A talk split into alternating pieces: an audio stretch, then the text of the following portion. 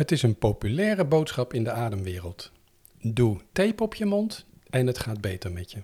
Je ziet allerlei foto's van mensen met tape op de mond. Zoals zelfs een beroemde tennister die zich ermee liet fotograferen. Ik ben Mark Scheffer. Ik bestudeer sinds 2010 ademhaling en stress. En in deze aflevering onderzoeken we de zin en onzin van tape op de mond.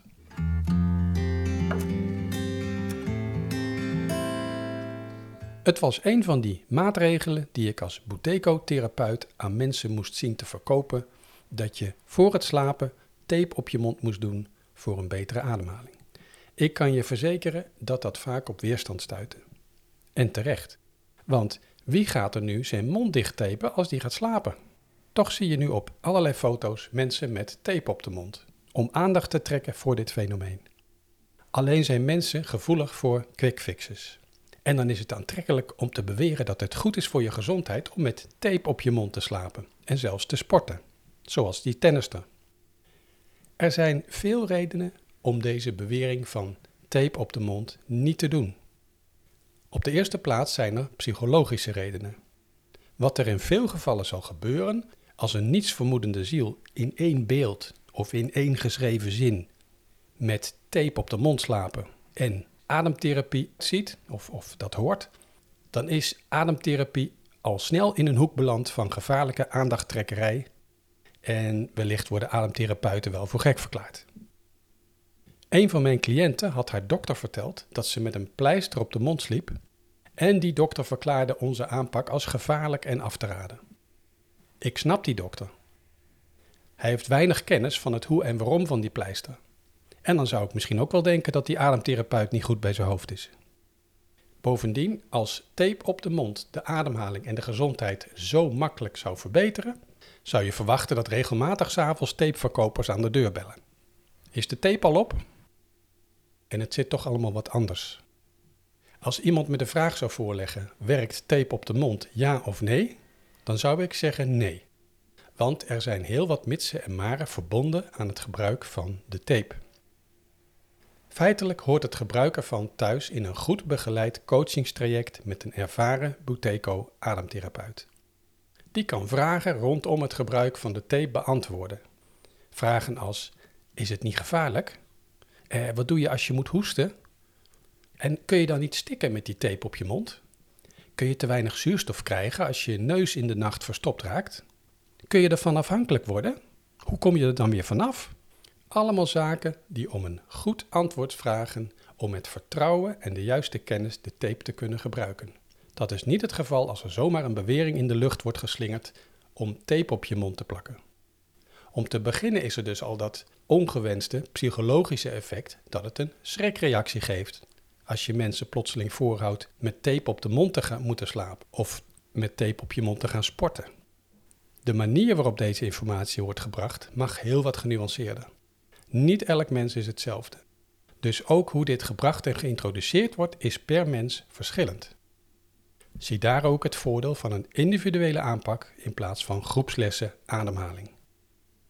Het kan in sommige gevallen heel goed zijn als therapeut de tape nog niet te introduceren, al weet je van de cliënt dat hij regelmatig met een droge mond wakker wordt en dus naar alle waarschijnlijkheid delen van de nacht met open mond doorbrengt. Dat is niet fijn voor het lichaam, wat indirect te maken heeft met een gebrekkige opname van zuurstof. Beluister daarvoor de aflevering over het ademhalingscentrum. Zo zijn er meer factoren waarmee rekening moet worden gehouden met het meegeven van tape als hulpmiddel bij het verbeteren van de ademhaling. Een cliënt hoeft je niet verteld te hebben ooit bijna gestikt te zijn. Als je door die cliënt als autoriteit wordt gezien en in je onschuld vol enthousiasme de tape als wondermiddel promoot, zal die cliënt zich, zonder dat je het weet, over die angst proberen heen te zetten en weliswaar met tape op gaan slapen, maar dan midden in de nacht met een nachtmerrie over verstikking wakker worden. Onze beroepsgroep is nog niet zo goed georganiseerd dat we deze ervaringen met elkaar delen en ervan leren. Een reden te meer dat ik deze aflevering maak. En naast deze meer psychologische redenen om voorzichtig te zijn met het promoten van tape op de mond, is er ook een fysiologische reden om terughoudend te zijn. Tape is een van de vele maatregelen die een goede Buteco-ademtherapeut de cliënt meegeeft om de ademhaling te resetten naar een gezond laag ademvolume. De tape maakt dus deel uit van een heel scala aan maatregelen die samen de ademtraining tot een succes maken.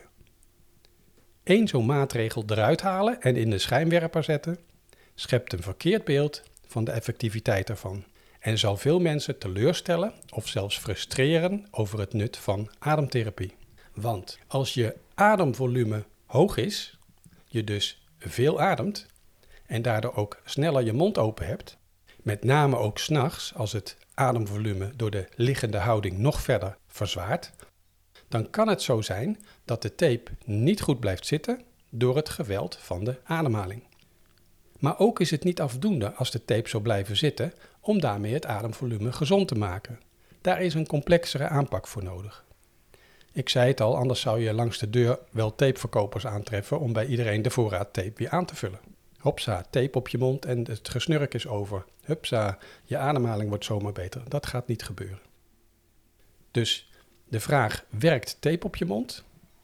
Nou, alleen als de ademhaling al gezond is, wellicht kan het dan het snurken voorkomen of wat beperken, zeker na een avond alcoholgebruik. Maar bij een zwaardere ademhaling zal het in het beste geval wat verlichting geven, maar in het slechtste geval is iemand voor altijd genezen van dit handige hulpmiddel bij Buteco ademtherapie. Dus het genuanceerde antwoord op de vraag werkt tape is ja, mits goede begeleiding en de juiste kennis aanwezig is. Ik wens je een fijne nachtrust toe met een dichte mond, zonder snurken en zonder slaapapneu en met hele mooie dromen.